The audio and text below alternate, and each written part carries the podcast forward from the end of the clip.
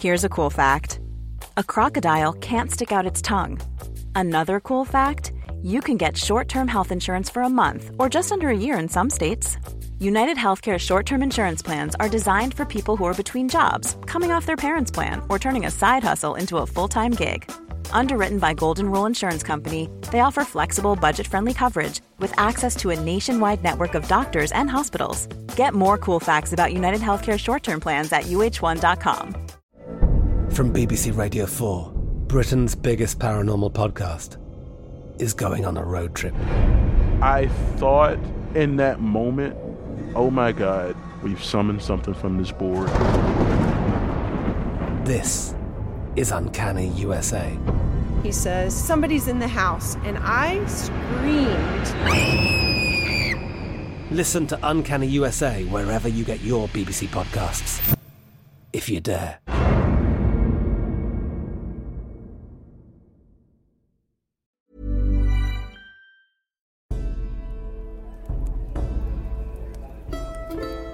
The lute was an extremely popular instrument at the Renaissance and Baroque courts of Europe. Lutenists were very well paid. On the 20th of July 1532, Arthur the Lewter, spelt L E W T E R, was paid £3, 6 shillings, and 4 pence in reward by the King's commandment, which is the equivalent of nearly £1,500 today. And given that this features in Henry VIII's privy purse expenses, I'm pretty sure that this was a tip beyond his usual earnings. Court poet Sir Thomas Wyatt riffed on the labour of his lute, wasted on his cruel and ever scornful beloved in more than one poem. My lute awake, perform the last labour that thou and I shall waste, and end that I have now begun. For when this song is said and past, my lute be still, for I have done. But even for many classical music lovers, the music of the 16th and 17th centuries probably isn't as familiar as that of the 18th and 19th centuries. And so many of us don't know what fascinated the courts and monarchs and poets of the day. Today we're going to try and learn.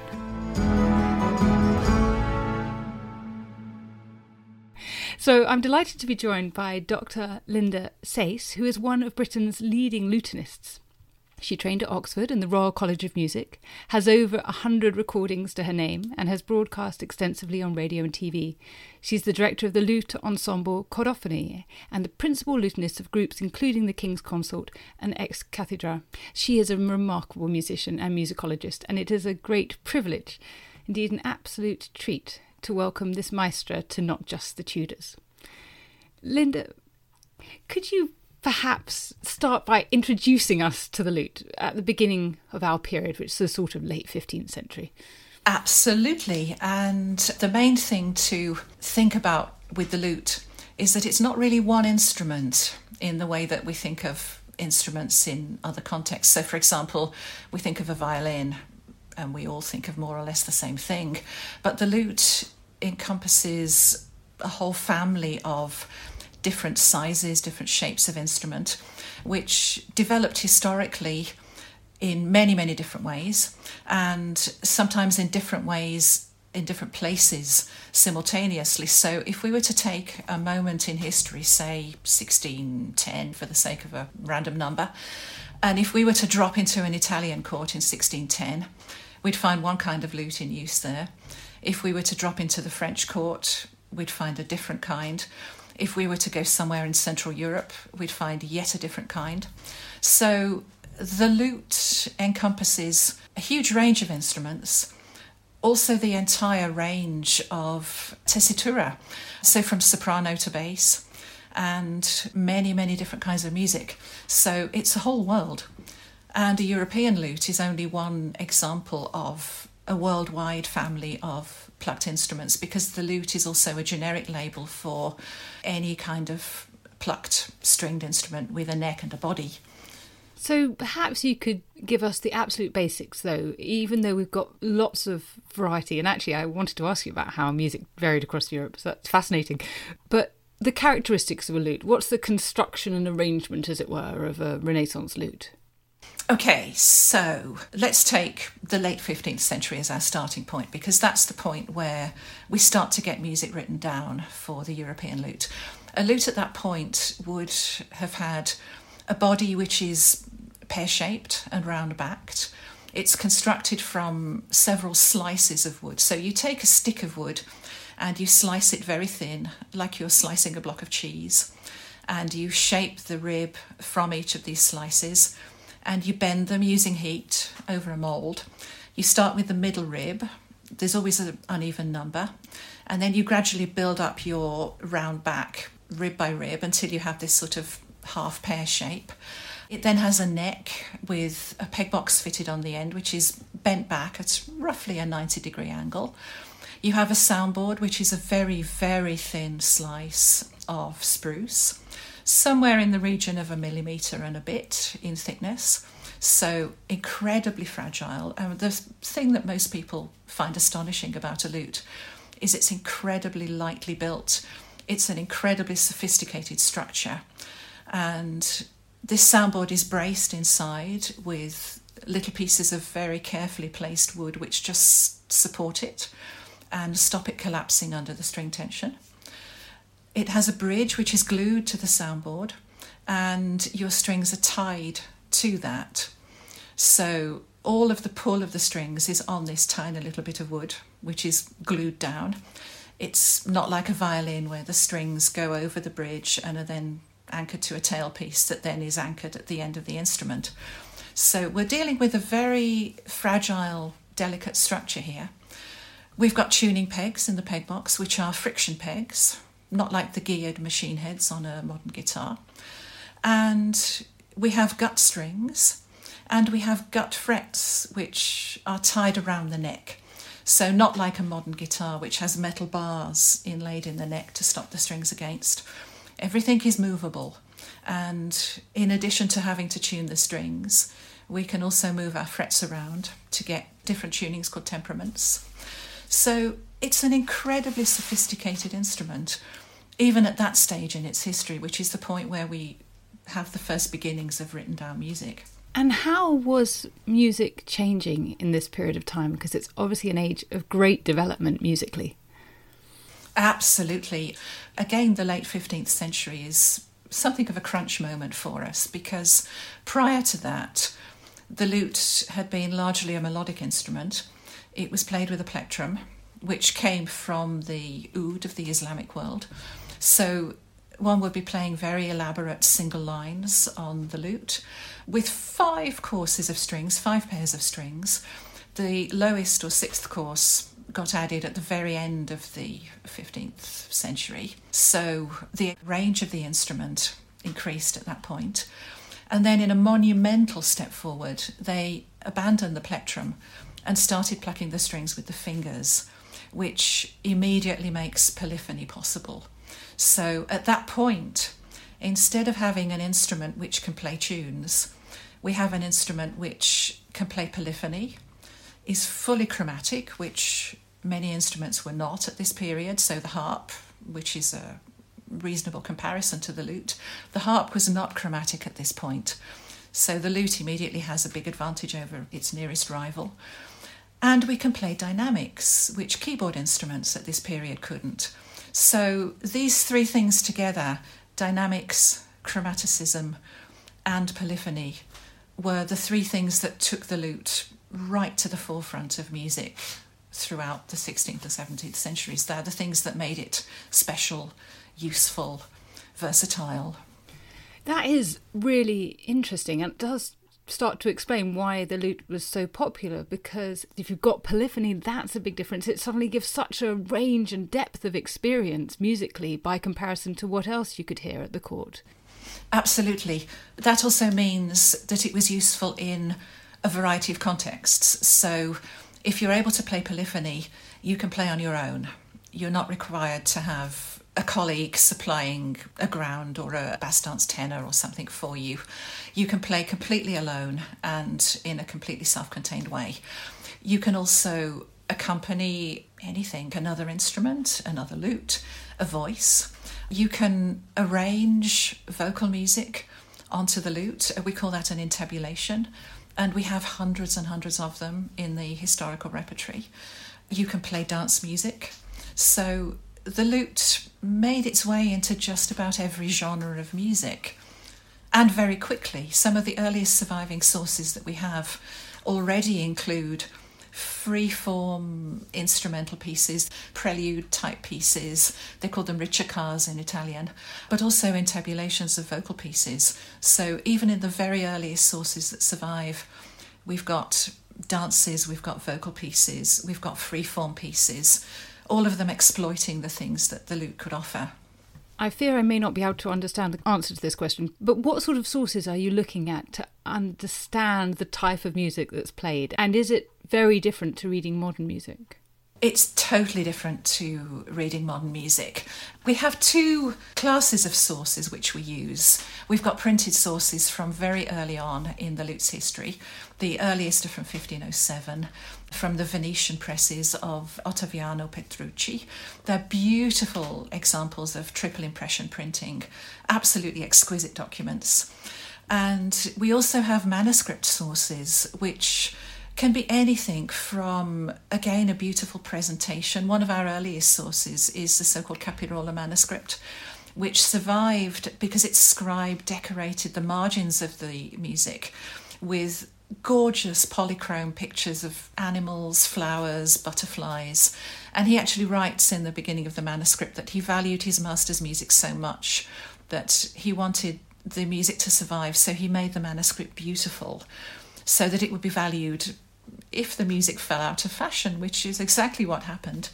And the manuscript is still with us today. It dates from around 1519.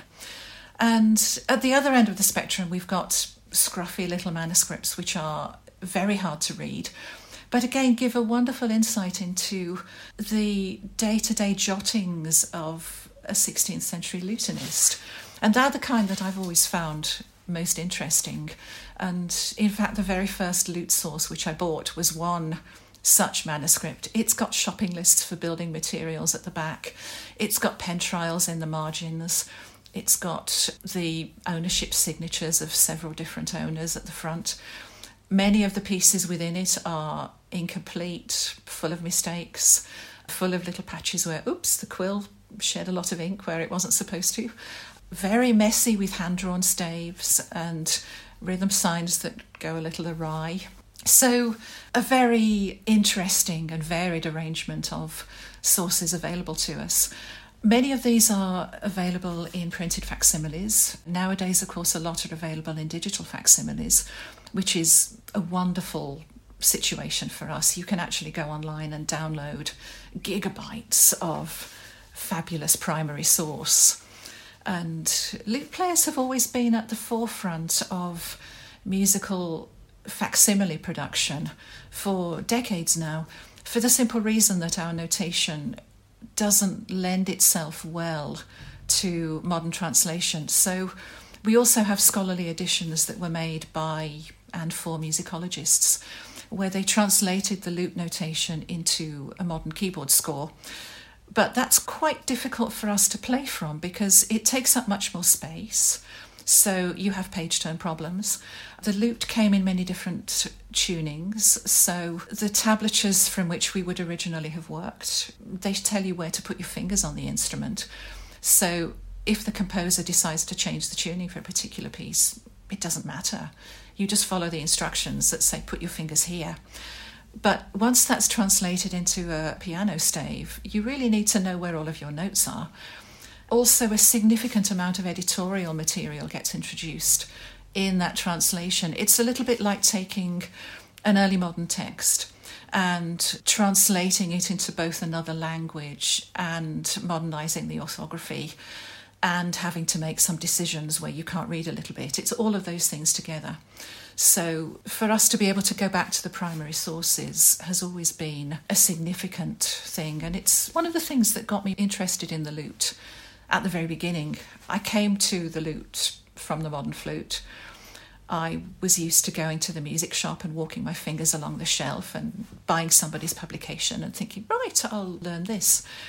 And then to have a primary source available and to have to do battle with all of the problems of that at first hand it was a revelation and it was something that the excitement of that has never left me.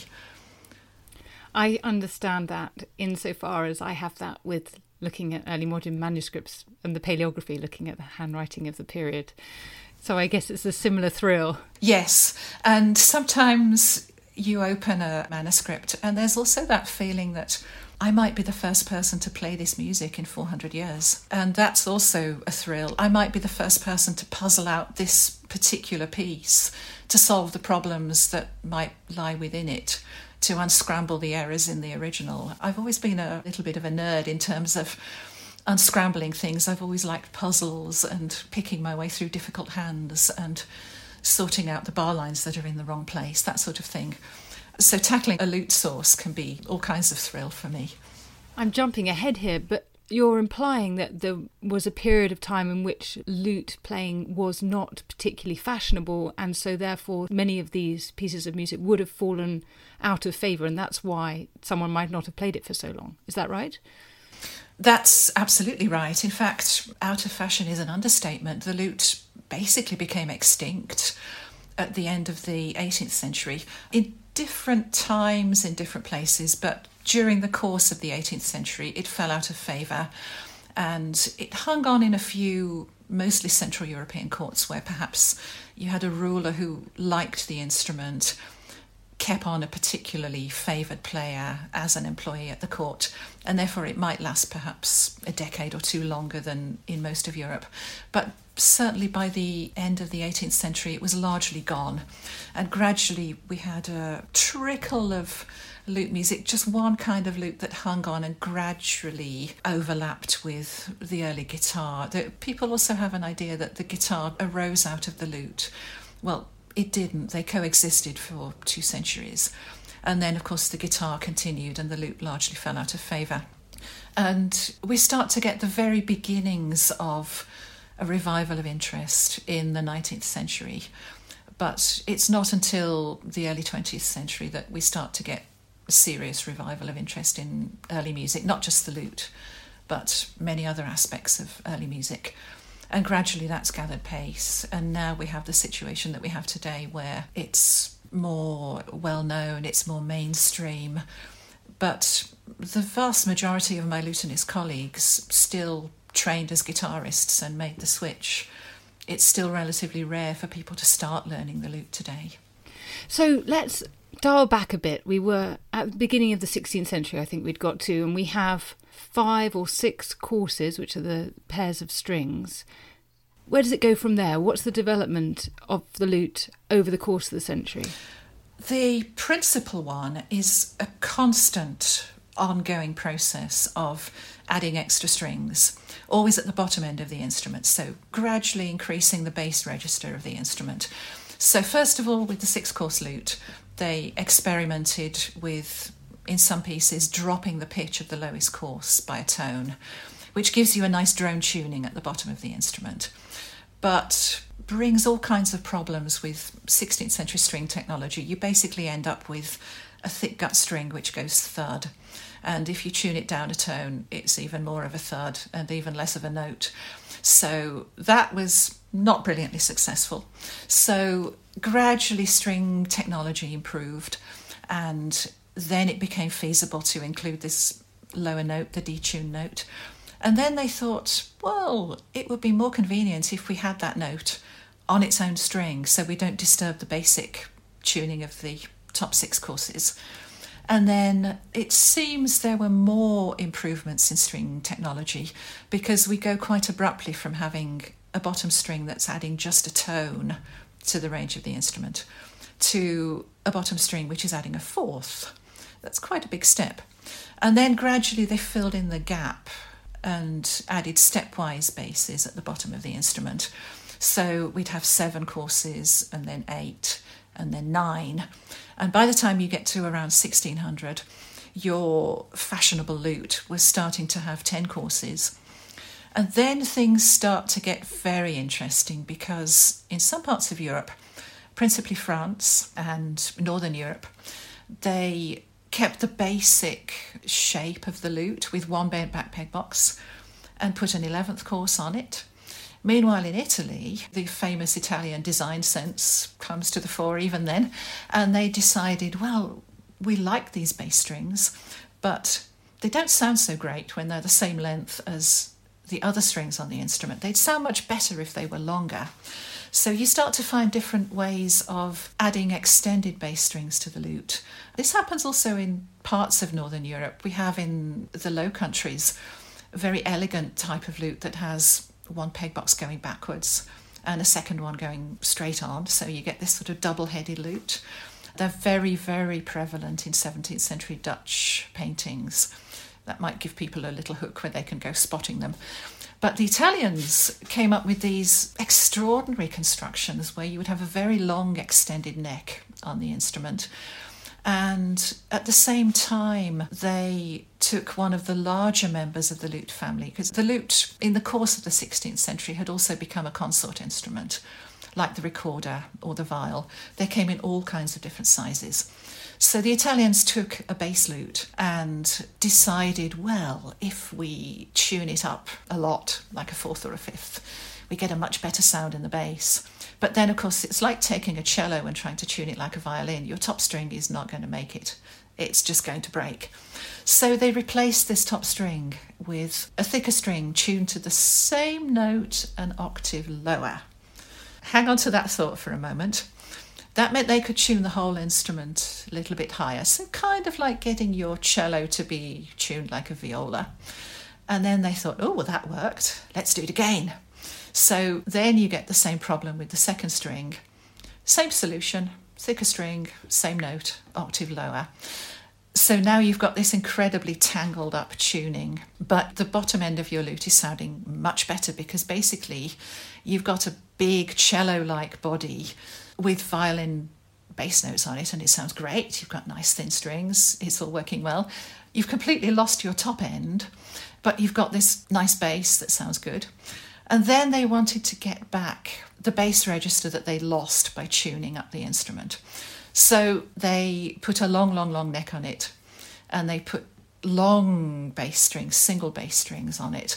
These bass strings can be two meters long. The instruments are huge. And that was the only way in which they could get a really low note with early 17th century string technology. You can't just keep making the string thicker. You can't make a wire string and wrap it with multiple metal wrappings in the way that piano strings are made.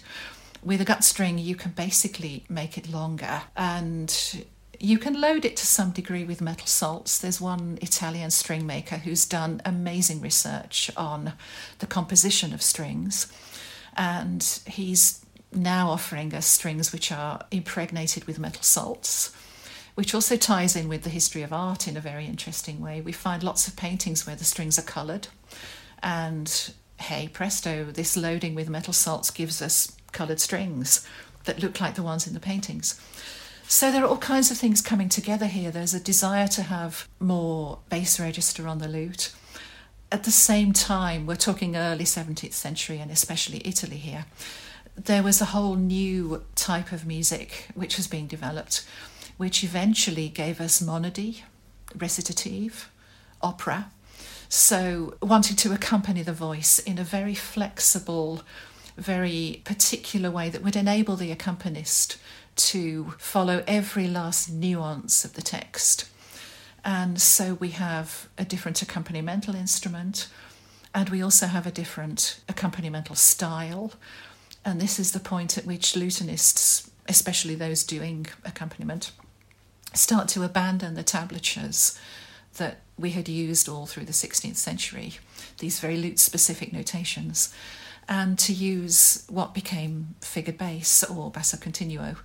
So we now find music written in just a bass line with some numbers and some accidental sharps and flats underneath the notes, which together tell us what bass note to play and what chord to put with it. But exactly how you put the chord with the bass and exactly how you create your accompaniment is left up to the player. So the composer is giving us the bare bones in much the same way that you might get the sketch of a pop song today. You might get the tune and the chord symbols but you won't have every last detail of the song written out. So there's a lot of improvisation on the part of the player. And so the lute has moved into a whole new world of being a continuo instrument, an accompanimental instrument. And meanwhile, in parts of Europe, the solo tradition continues. So, especially in France, the French developed a very particular, very, very delicate, very precise form of solo playing and kept going with their single pegbox lutes, whilst the Italians were giving us these extraordinary two metre long instruments, which they called chitarrone, or in colloquial usage, tiorba. So we've got the posh humanist name for the instrument, the chitarrone, which comes from the ancient Greek kithara. And we have the familiar colloquial tiorba, which gets translated into English as theorbo. And that is a little bit like today we could call the violin the violin or the fiddle. It's the official name plus the colloquial name.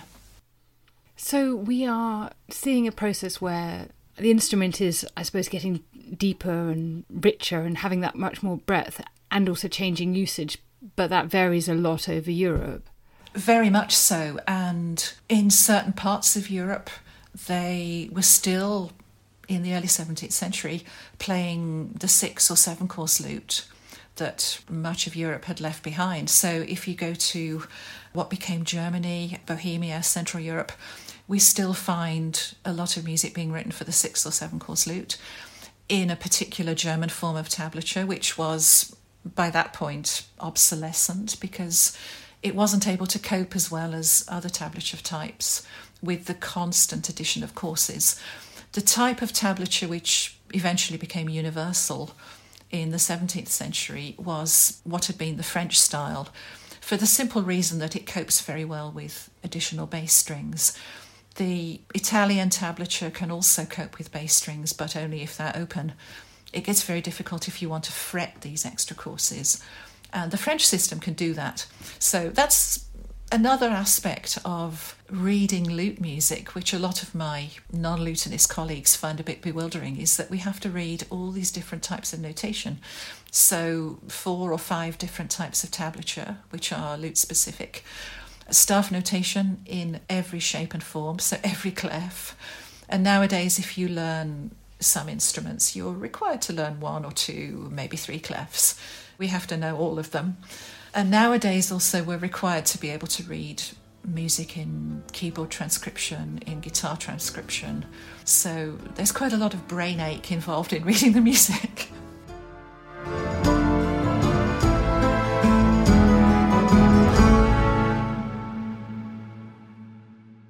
Okay, Tristan, you've got 50 seconds. Go. Right, so Dan's given me a few seconds to sell the Ancients podcast. What is the Ancients, I hear you say? Well, it's like Dan's show, except just ancient history.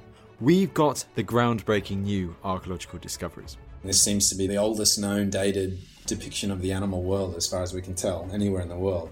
We've got the big names. It's one of those sort of great things, Pompeii. It's kind of forever rising from the dead and from destruction. We've got the big topics. The man destroys seven legions in a day. No one in history has done that. Subscribe to the Ancients from History Hit, wherever you get your podcast from. Oh, and Russell Crowe, if you're listening, we would love to have you on the Ancients. Spread the word, people. Spread the word.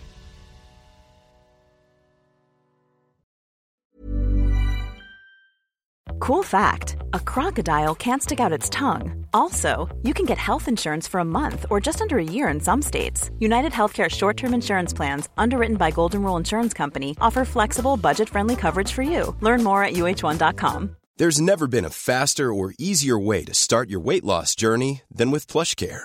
PlushCare accepts most insurance plans and gives you online access to board certified physicians who can prescribe FDA approved weight loss medications like Wegovy and Zepbound for those who qualify. Take charge of your health and speak with a board certified physician about a weight loss plan that's right for you. Get started today at plushcare.com slash weight loss. That's plushcare.com slash weight loss. Plushcare.com slash weight loss. This is After Dark Myths, Misdeeds, and the Paranormal. The podcast that takes you to the shadiest corners of the past, unpicking history's spookiest, strangest, and most sinister stories. I'm Maddie Pelling. And I'm Anthony Delaney. Join us every Monday and Thursday, and we'll take a look at the darker side of history from haunted pubs to Houdini to witch trials and arsenic laced breakfasts. Follow After Dark, Myths, Misdeeds, and the Paranormal wherever you get your podcasts. Brought to you by History Hit.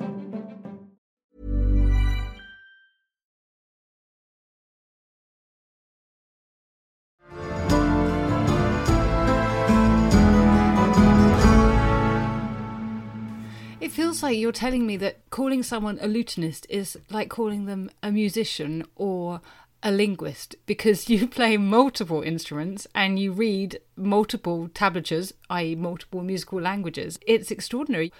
It's not just one. That's absolutely the case.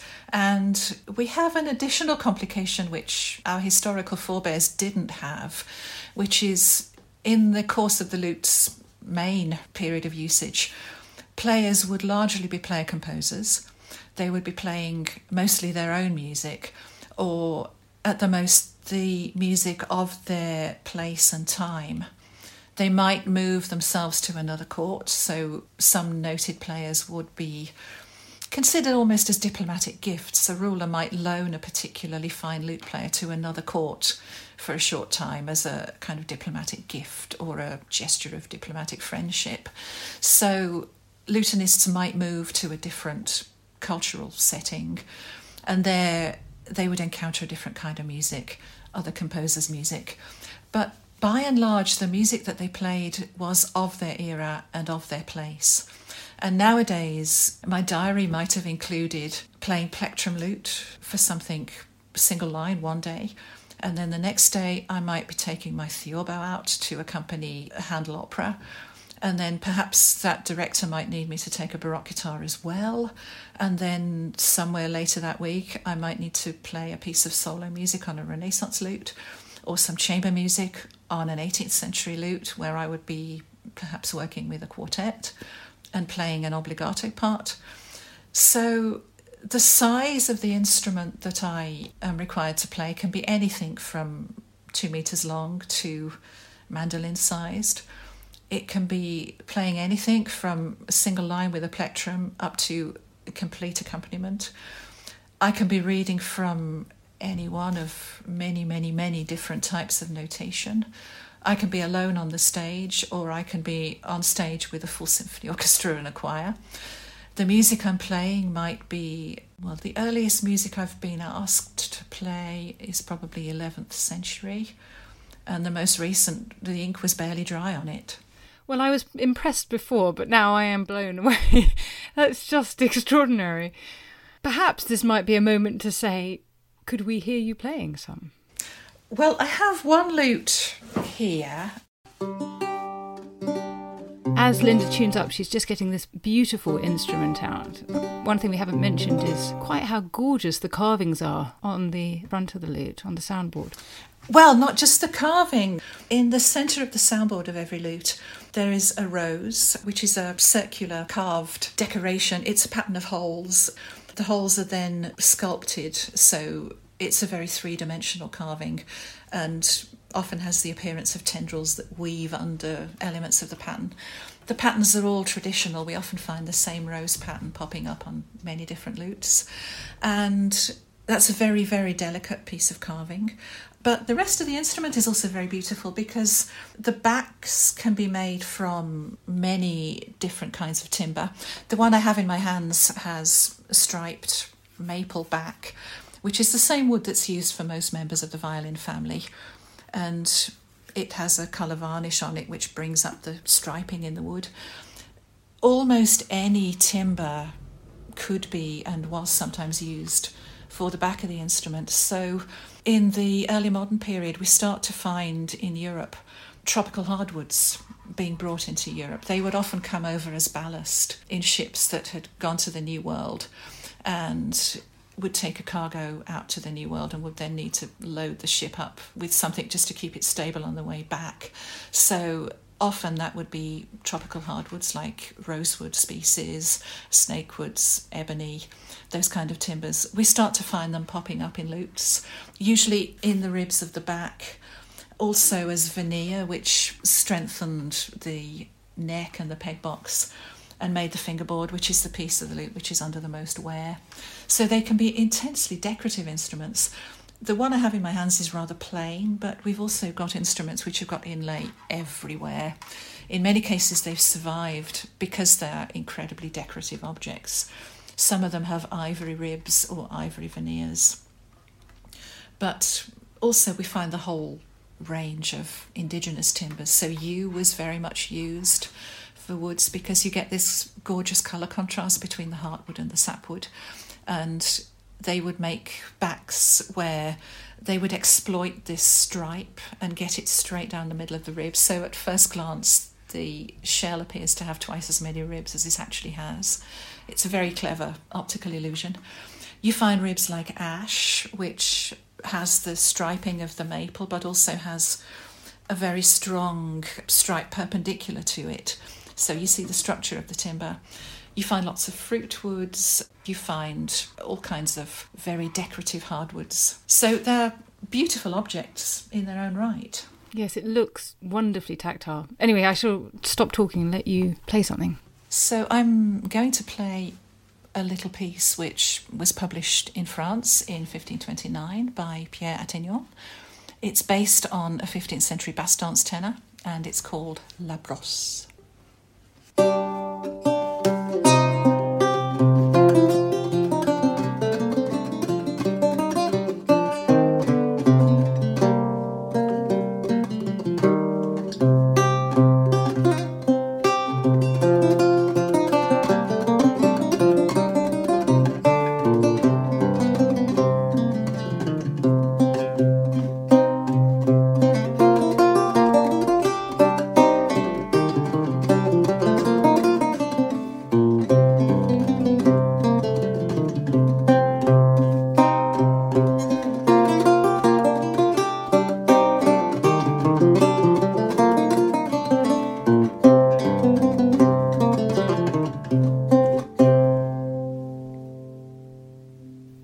So enchanting. It has so much drama for such a little piece. For such a tiny little piece, yes. And also because it's a dance, it has quite a strong rhythmic element. And I think this is something which makes it very easy for the modern listener to appreciate a lot of lute music. There's a huge amount of dance music in the repertory, which is rhythmically very exciting. There's uh, a huge amount of music which is based on popular tunes, ballad tune settings, where people might even recognise their melodies. So, for example, the earliest surviving Greensleeves tune that we have is in a lute manuscript. And a lot of the pieces have a very strong chord structure. So, sort of like a 12 bar blues, you can recognise a chord structure under a lot of it. Things like the passamezzo, ground bass, for example, we've got lots of lute pieces built on this chord sequence. And once you become aware of it, it's like, oh, oh, yes, it's that one again. In much the same way that a modern listener who likes blues would immediately know by the time you get to the second bar, they think, oh, right, this is a blues. So there are elements which a modern listener can relate to very, very easily. I think that's right. Do you think you could give us some sense of the cultural significance of the lute at this time? Very interesting question. On the one hand, we have lots of historical figures at the very highest level who played the lute. So Henry VIII had a whole collection of lutes, an extraordinary collection of lutes. Queen Elizabeth I played the lute. Anne Boleyn played the lute. We also have many printed sources which would have been expensive and which would have appealed to that level of society which had the leisure to play an instrument and the wherewithal to buy these expensive books. We have many manuscripts which clearly come from aristocratic or at least gentrified households, where it would be, for example, part of a genteel young lady's education to learn to play the lute. It was considered a very suitable instrument for a lady because you can sit and look graceful playing it. It works reasonably well with female costume. There's no unseemly posturing or distortion of your face required to play it, as there would be with many wind instruments, for example. So it was very popular with aristocratic ladies. So most of that is pointing us very much towards the top levels of society. And we have various little comments. So there's one 18th century source who says it costs as much to keep a lute as it does to keep a horse. And the cost was not only in the purchase of the instrument, but also in the running costs because strings were expensive. Strings were sufficiently expensive to be considered an appropriate gift for Queen Elizabeth I. And more than one visitor from other courts brought a present of lute strings. There were running costs, there was the purchase price of the instrument, there were lessons, there was the purchase of music, or the labour intensive copying of music, which required literacy skills. So it's not an instrument for the illiterate levels of society. We do have some iconography which shows it being used in contexts where one wonders about that. And always with iconography, there's always this question mark of, well, is this representative of a scene that we would actually have seen? Or is there an element of fancy on the part of the artist? Is there perhaps an allegorical meaning in the painting that we can unpick? So, for the most part, it was an instrument that was used in the top levels of society, but I think a reasonably long way down those social strata, certainly down to the upwardly mobile merchant and gentry classes. It sounds like it might have been an instrument that conveyed one's wealth, so it could be a symbol of wealth. And what you said about strings was really interesting because knowing that we'd be talking, I was tootling around in the Privy Purse expenses last night. And that's where I found Arthur the Looter. And I also found that Arthur the Looter was paid for a lute for the Duke of Richmond, Henry VIII's illegitimate son, when he was 12. He was only given 20 shillings for that, or a pound, I suppose which equates to uh, roughly £450 today. But a year later, and we only have the Privy Purse expenses for two or three years, as you probably know, then Philip of the Privy Chamber was paid upon his bill for lute strings £3, 6 shillings, and fourpence, which was the reward given to Arthur as well at that time. So that's sort of £1,500 today, the cost of a couple of cows or so in 1532. I mean, quite a lot of money for lute strings. I was really surprised by comparison to the Charles lute. Oh, yes. And in fact, we have many, many payment records from the later Tudor courts, so from the Elizabethan court and from the early Jacobean courts, where for many, many years the pay of the court lutenists was more or less stable at £20 a year. And in some cases, we see reimbursements for expenditure on strings for stringing the court lutes, which was also often £20 a year. So it's the equivalent of a skilled annual salary. Wow. And the other thing I was thinking about cultural significance, once again talking about the early Tudor period here, but Holbein's Ambassadors famously has that broken string of a lute in it, which I suppose is supposed to signify a lack of harmony. And it's interesting that that conveys that. Yes, it's also a strong element in many vanitas paintings. A broken string conveys impermanence. So that's an element that we see in many 17th century paintings. Another one is the back of a lute. So the lute might be presented in the painting in such a way as to display the very decorative back of the instrument. And a lot of painters took great delight in showing the back as a dusty, thing, you know, something that was prized but is now unused, and finger marks in the dust. And again, it's a display of virtuosity on the part of the painter because it's really difficult to convey that well. But just those very poignant finger marks in the dust on the back of the lute, they still speak to us today. And do we see music appearing in Renaissance literature as well that calls on a lute? Oh, goodness, yes. And in many, many different ways, uh, sometimes just as a passing reference to set the scene, as it were, sometimes in a much more detailed way. So there's one wonderful poem by Thomas Master. It's called On Lute Strings Cat Eaten. That must have been a bit of a concern when you had gut strings, I suppose. exactly. And although we say that they're cat gut, they're actually not made from the gut of cat. It's sheep gut, it's a byproduct of the meat industry and always has been. But the idea of cat gut has died hard. So Masters made this big play on the fact that his cat had destroyed his expensive lute strings in the course of the night. And at the end of the poem, he says, Well, you know, watch out because I might make more strings from you. So we find lots of plays on the instrument, its strings. It was also, could be representative of many different aspects in literature. And we find it popping up in especially 16th century literature. So Shakespeare's plays have many passing references to the instrument. We find it in the poetry of Ronsard. We find it in a lot of Italian Renaissance literature. It's just one of those cultural threads that goes through the literature of the day.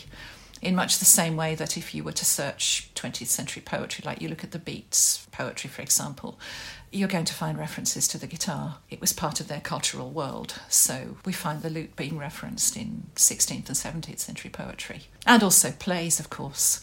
There's the famous scene in The Taming of the Shrew where a lute gets broken over someone's head.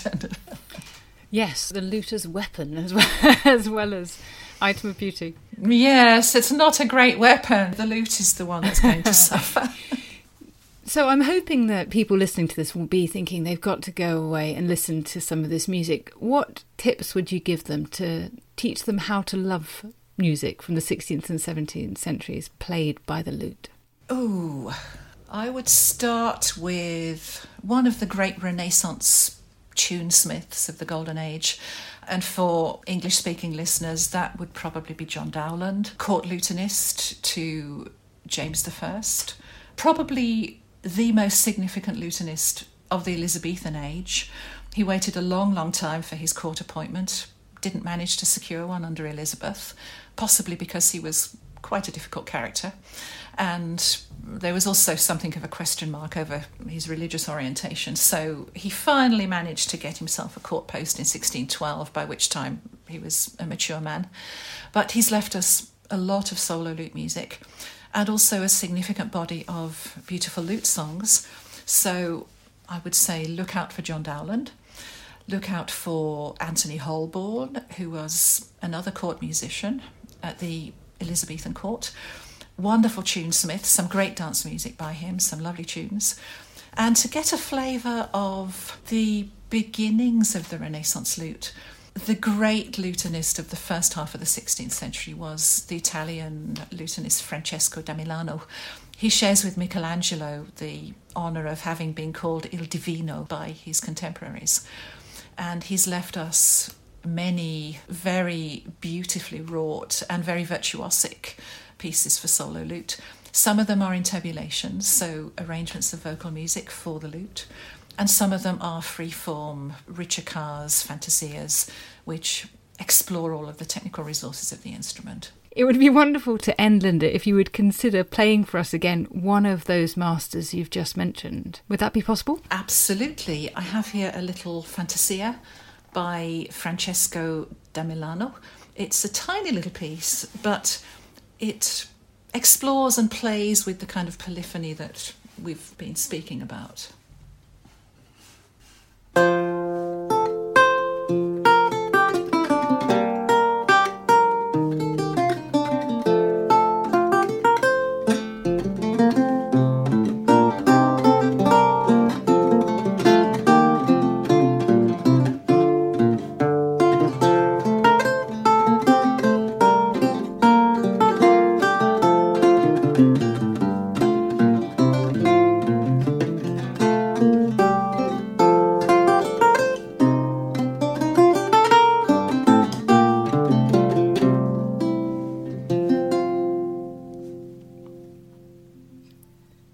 You very much.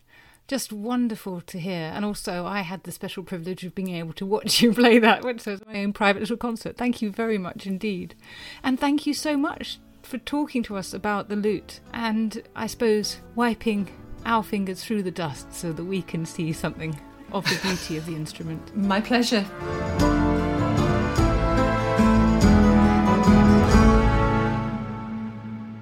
If you enjoyed this episode, please recommend this podcast to your friends and family and do share it on social media.